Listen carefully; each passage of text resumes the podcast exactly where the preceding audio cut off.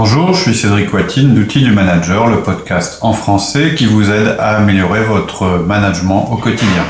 Aujourd'hui, deuxième partie de notre podcast sur la nécessité du changement.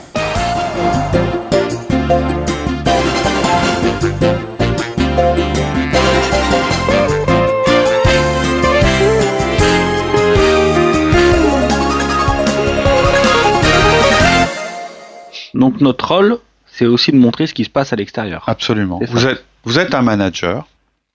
Euh, on sait que vous, le changement, c'est quelque chose que vous appréhendez forcément mieux que vos contributeurs. Et vous êtes au contact d'informations auxquelles vos contributeurs individuels n'ont pas accès. Votre boss, par exemple, puisque lui, euh, bah, il est au- c'est lui qui fait la stratégie de l'entreprise, donc il est quand même sa- euh, censé savoir ce qu'il fait et vers quoi il oriente l'entreprise. Vous êtes certainement au contact des marchés, euh, des clients. Des clients. Euh, vous êtes en vous voyagez peut-être plus que vous, vous, vous voyez à vous voyagez à l'étranger, vous voyez des études sur la concurrence, vous voyez peut-être des chiffres qui sont pas très répandus. Bref, vous avez vous forcément une vision plus étendue. Vos collaborateurs n'ont pas forcément cette vision. Eux, ils font clairement une distinction entre l'intérieur de l'entreprise et l'extérieur, leur petit microcosme et ce qui se passe autour. L'in- L'intérieur, pour eux, c'est la stabilité, et l'extérieur, le ça peut être le chaos, mais ça reste la stabilité à l'intérieur. Donc, j'ai pas forcément besoin de changer. En fait, on sait qu'une telle distinction n'existe pas. Notre entreprise, c'est pas euh, une forteresse avec des murs euh, complètement imperméables. Donc, par rapport à leur routine, leur vie de bureau, leurs horaires, pourquoi voulez-vous qu'ils changent? Puisque là, c'est justement ce qu'ils aiment à propos de leur travail. C'est-à-dire que eux, ce qu'ils aiment bien, bah, c'est la routine, ce qui est prévisible, l'am- l'ambiance qu'ils ont réussi à créer à l'intérieur, et qui sont des choses importantes, mais euh, qui doivent être quand même confrontées à la réalité. On sait quand même qu'on a tous un profil différent. Oui. Alors je pense que c'est peut-être quand même les S et les C qui vont être les plus vulnérables. Clairement, si on regarde euh, le profil disque, hein, donc euh, dominant, influent, stable et consciencieux, les deux profils, euh, les deux derniers, en fait, les deux profils consciencieux et stables, c'est ceux qui sont le moins à l'aise avec le changement. Et encore une fois, je dis, c'est pas forcément négatif. Ce sont des facteurs de stabilité dans une équipe et c'est ultra important. Et donc, ils ont pu vivre. Donc ça, c'est la partie positive. En revanche, ils ont pu vivre longtemps en se disant que le changement n'était pas nécessaire, euh, en tout cas pas souhaitable. Mais euh, il n'y a pas une situation où, où une entreprise complète peut se dire que le changement n'est pas nécessaire. Euh, une entreprise, une organisation, par essence, est dans le changement. Donc, le but, c'est pas de juger euh, les personnes qui résistent au changement, ni de les nier. C'est-à-dire que vous savez que dans votre équipe, vous avez besoin de, D, de D, de I, de S et, de, C, pour avoir un, bo- un bon mix et un bon équilibre. Si vous avez que des gens qui font des changements tout le temps, euh, vous allez arriver nulle part non plus.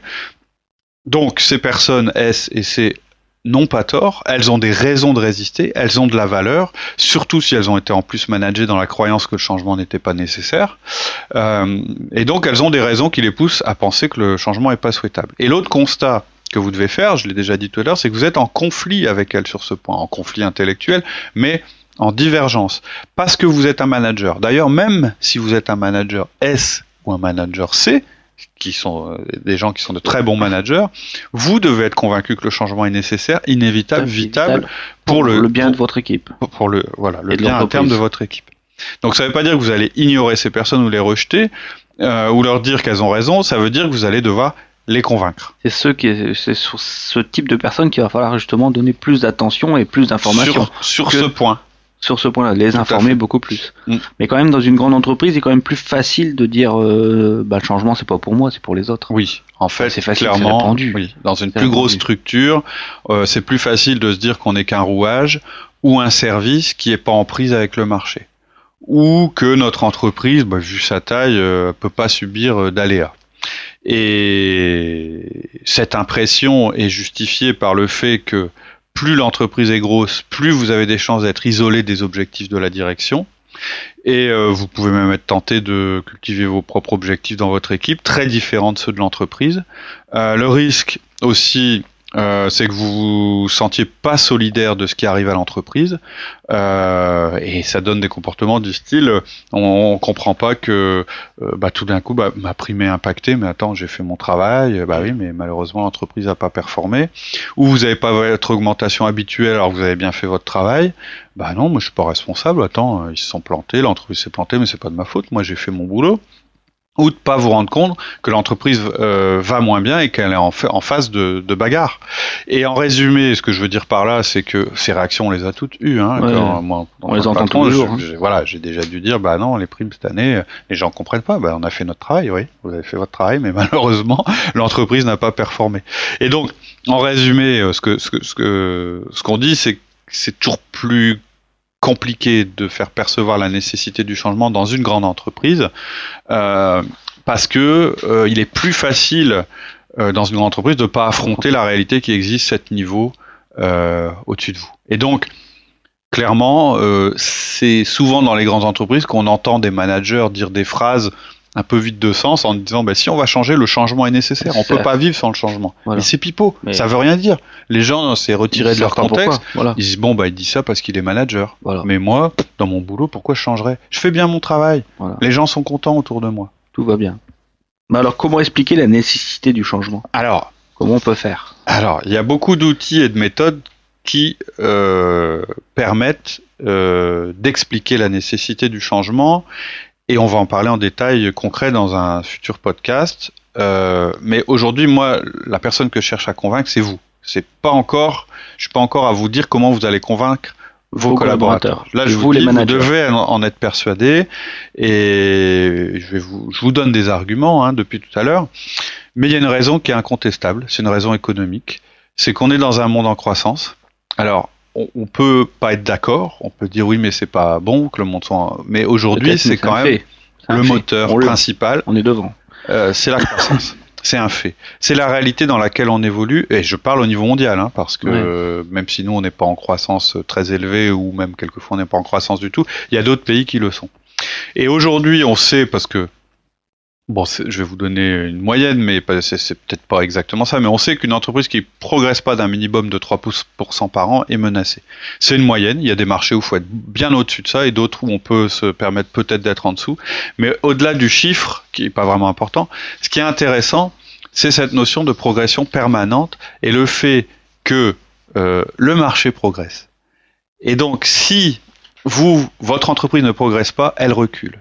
Et en tant que manager, c'est impératif que vous compreniez ça. Ce que je veux dire, c'est que vous devez avoir des arguments pour convaincre vos collaborateurs que le changement, l'amélioration continue sont nécessaires. Ce que je vous donne sont des arguments et peut-être pas les bons pour votre cas individuel ou celui de votre entreprise, mais vous devrez certainement argumenter. Dire le changement c'est nécessaire sans explication, c'est débile. Alors après, par rapport au changement, il y a un aspect qui est vraiment très intéressant, c'est que une fois que le changement est compris, c'est un facteur de motivation qui est extrêmement puissant au niveau management. Un bon levier. Ça, on en a déjà parlé. C'est beaucoup plus facile de gérer des gens dans la transformation, mais une fois qu'ils sont convaincus, qu'ils sont convaincus, que de gérer des gens dans, la, dans, le statique et la stabilité. Une équipe qui s'est installée dans le non-changement, acceptée par le manager, etc., ce sont les équipes, je dirais, les, qui les plus épouvantables au niveau euh, rumeur, au niveau petites histoires, etc., etc. Je suis sûr qu'on a tous des exemples auxquels on pense. Moi, j'en ai vécu, euh, je peux en vivre encore aujourd'hui. Le moteur, le changement, c'est un moteur énorme au niveau motivation. C'est pas l'objet du podcast Motivation de cohésion d'équipe aussi. Complètement, complètement. Vous verrez que ce sera toujours plus facile si vous y prenez bien et si vous avez su convaincre les gens de, de gérer une équipe en danger que de gérer une, que de gérer une équipe hors de danger. Maintenant, est-ce qu'il faut en jouer? Je crois pas. Le danger, il n'y a pas à le créer, à l'inventer, il existe. Il existe. Par le fait. En fait, c'est un peu le, sens de l'urgence. En fait, on en revient un petit peu à quelque chose qu'on a souvent dit à propos de votre rôle en tant que manager. Vous n'êtes pas là pour protéger vos collaborateurs, vous êtes là pour protéger votre entreprise. Ok. Vous n'êtes pas là pour répéter le message de la direction sans le comprendre, vous êtes là pour l'amplifier lui donner du sens et de la signification pour vos collaborateurs. Ça marche pas que dans un sens. C'est-à-dire que vous devez leur faire comprendre que le changement est nécessaire et permanent et leur faire trouver le chemin pour y arriver. Et eux vont avoir un tas d'arguments à vous faire valoir pour rester statique et de bons arguments que vous devrez écouter. Ils ont déjà l'argument du temps passé, celui de l'expérience. Bah attends, c'est logique qu'on travaille comme ça, puisqu'on a toujours travaillé comme ça.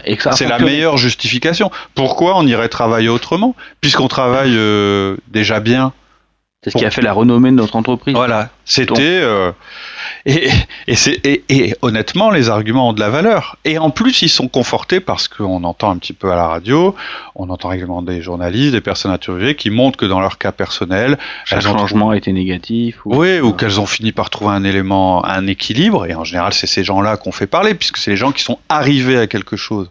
Sauf qu'on oublie tout le chemin qu'ils ont dû faire pour arriver à cette chose-là. Et vous, ce qui vous intéresse, c'est le chemin, parce que ce qui est motivant, c'est le chemin. C'est pas euh, conserver un état existant. Et vous, donc, vous vivez dans une entreprise et vous, vous devez expliquer les raisons pour lesquelles il faut progresser. Pourquoi il faut grossir à la vitesse du marché et euh, pourquoi ne pas grossir ça, ou ne pas progresser, ça nous fait reculer. Donc, euh, c'est vraiment votre rôle. C'est vraiment votre rôle. Ouais, mais quand même, tout ça, c'est quand même dans notre équipe ils perçoivent tous ces petits signes comme un risque. Oui, mais le risque existe. En fait, c'est ça qu'ils doivent comprendre. C'est en réponse, vous devez montrer que stagner, c'est un risque plus grand. L'innovation, la progression sont nécessaires de manière permanente. On a plus de chances à mourir à ne pas changer que à changer. Comment On a plus de chances à mourir à, à fermer. Alors c'est pas forcément un super facteur de motivation de dire bah tu dois changer parce que sinon t'es mort parce que c'est pas une vision très positive du changement. Ça coûte beaucoup plus cher de ne pas changer que. Mais c'est un argent. Voilà, mais c'est on se met en risque. On se met en risque si on change pas quoi. Tout à fait. On va être vulnérable à la concurrence. C'est-à-dire qu'il y a, en fait, ce qui nous met en route parfois, c'est un peu effectivement le danger. Le danger. Euh, on il faut comprendre vraiment d'être au pied du mur pour changer les choses. Voilà, et, et c'est ça qui est pas bon. C'est ça qui est dommage. En fait, faut, faut que vous puissiez montrer les avantages au changement. Mais effectivement, là, tu as raison. Pour eux, c'est perçu comme un risque. Mais en face, vous devez dire, oui, mais une entreprise qui progresse pas avec son marché, elle se met en position de risque. Un service qui progresse pas avec son entreprise se met en risque. Et un collaborateur qui progresse pas avec son équipe se met en risque. C'est-à-dire que ce qui est vrai pour une entreprise, c'est vrai pour un service et c'est vrai pour un individu. Ce que je disais au début du podcast en disant, bien sûr qu'on peut rêver en se disant, mais non, mais moi je suis bien dans mon boulot, je le fais bien, donc il peut rien m'arriver. C'est pas vrai. Parce que si vous le retranscrivez à l'échelle d'un service, d'une entreprise sur son marché, ben non, pour que, pour que l'entreprise progresse, tout le monde doit progresser. Alors ça, ouais, ok, moi je le comprends bien pour, les, pour les services qui, font, qui vont faire du chiffre d'affaires. On va leur donner l'exemple du marché, tout ça, ils vont vite le comprendre, ils ont mhm. l'habitude de, de qu'on leur parle de chiffre d'affaires. Mhm. Mais pour tous les services qui sont des, plutôt des centres de coûts, peu importe. Comment ça fonctionne, ils sont pas en phase avec le marché. Alors, un, effectivement, mais un, un centre de coûts, euh, il a d'autres indicateurs. Il peut améliorer ses process. Et d'ailleurs, c'est indispensable qu'il y ait des indicateurs de mesure. Il doit mesurer une amélioration permanente. Déjà, si dans votre service il n'y a pas d'indicateur, vous pouvez vous dire que c'est il y a déjà un problème. C'est déjà compliqué puisque vous mesurez même pas si vous êtes en progression ou pas en progression. Donc, et vous, votre rôle, c'est de vous aligner sur les objectifs de l'entreprise et d'essayer de faire mieux que la moyenne de l'entreprise. Une entreprise, elle doit faire mieux que la moyenne de son secteur, et votre service doit faire mieux que la, moyenne des secteurs, euh, des, pardon, des, des, services de, de, votre service doit faire mieux que la moyenne des services de votre entreprise, et chaque individu dans votre équipe doit essayer de se dépasser pour faire mieux que ses collègues, ah, sans, sans être en concurrence. Mais voilà, c'est un principe. Donc, euh, ça peut être le chiffre d'affaires, ça peut être euh, le taux de service, ça peut être la vitesse à laquelle euh, je remplis les documents, le taux de déchets, etc. Il faut qu'il y ait des indicateurs. Si on n'a pas, vous n'arriverez pas à décliner euh, le message de, de, la direction. Moi, quand on me dit, parce que on gère par exemple des commerciaux qui sur un marché qui est en baisse, donc on me dit bah oui, mais c'est normal qu'on progresse pas puisque le marché est en baisse. Moi, je regarde ce que font mes concurrents et je dis ah bon? J'ai le marché en baisse, bah, je dis oui, c'est vrai. Et dans ce marché en baisse, c'est bizarre il y a des gens qui progressent et il y a des gens, qui, régressent. On veut être dans quelle euh, situation? Et voilà, vous devez pas accepter euh, le discours qui dit bah ça régresse donc je régresse. C'est comme ça qu'on finit mal. Donc vous devez avoir une vraie volonté de pas accepter les excuses pour expliquer une mauvaise performance parce que c'est renoncer à s'améliorer plus tard. Si vous acceptez l'excuse sur une mauvaise performance, vous renoncez pour plus tard. Maintenant, vous pouvez avoir des mauvaises performances, mais la mauvaise performance d'aujourd'hui, elle ne sert qu'à une chose, à se remettre en cause pour progresser. Surtout pas à justifier une renonciation. Et c'est ce que je disais tout à l'heure. Je dis, une mauvaise performance, c'est pas bon. On n'aime pas. Mais quand on a fait que de la bonne performance, c'est très très dur de, de, de, changer les choses. De changer les choses. Ah, pourquoi on va changer Tout va bien. Voilà.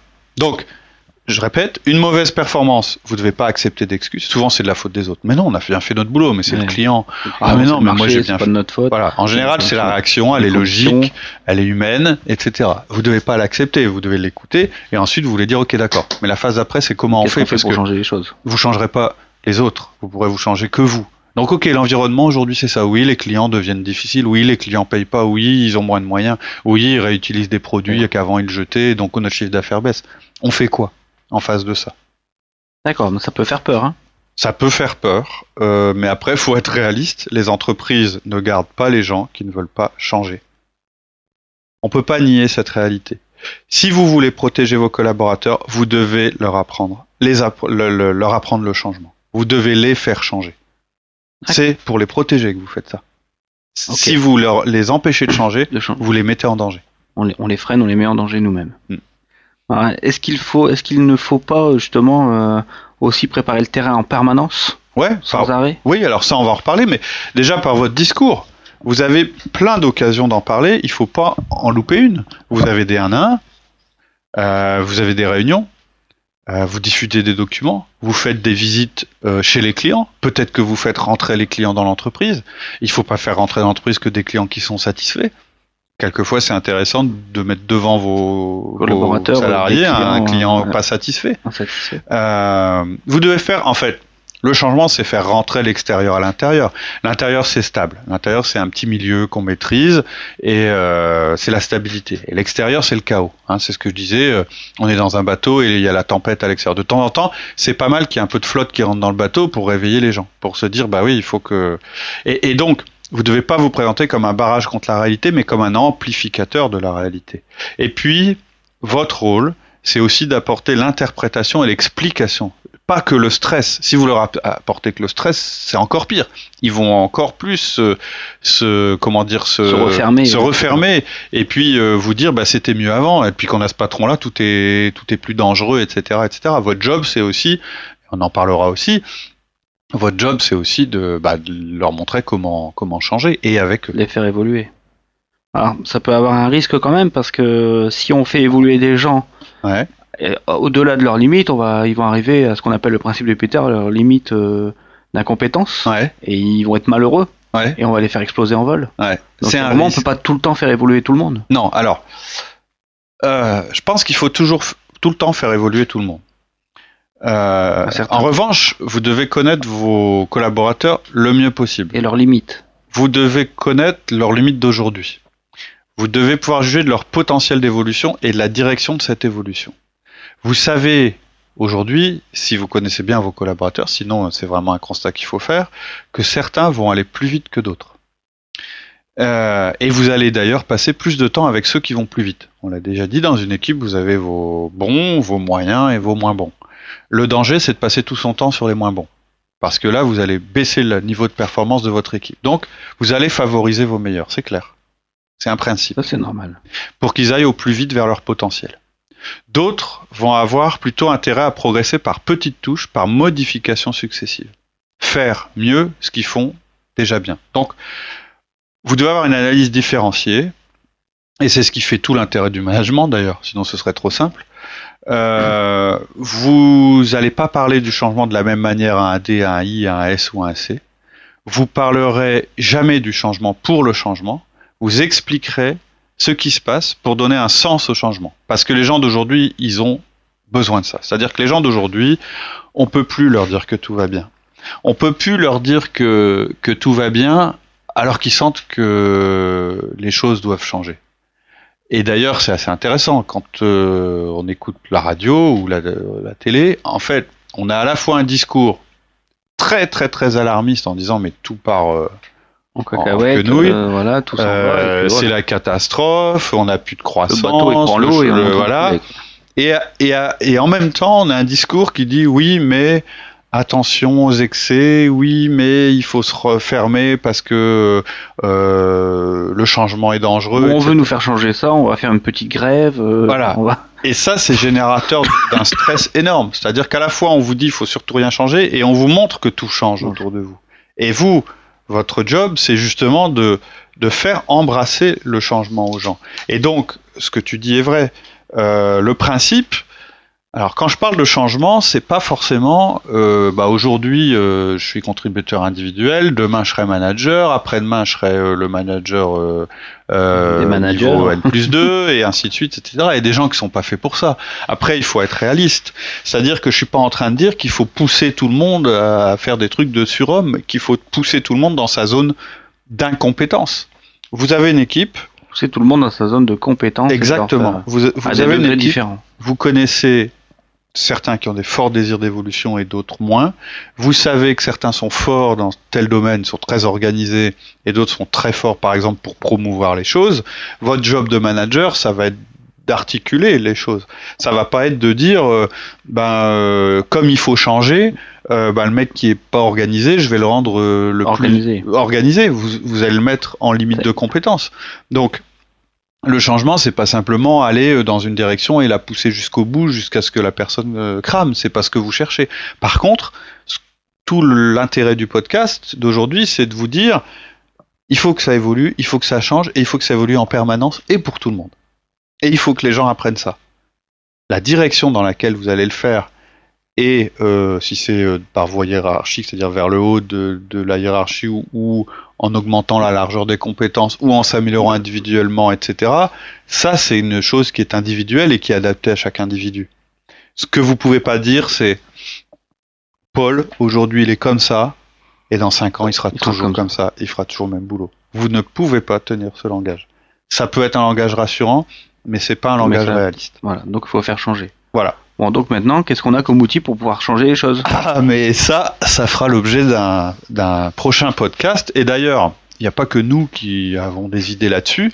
Je pense qu'en attendant, si euh, vous, vous avez des idées, etc., eh ben, il ne faut pas hésiter euh, euh, à nous contacter, soit via, via l'email. Hein. Mon email est dans le, est dans le corps des, des, des podcasts sur iTunes ou sur notre site web www.outils du manager, outils au pluriel et outils du manager tout collé.com.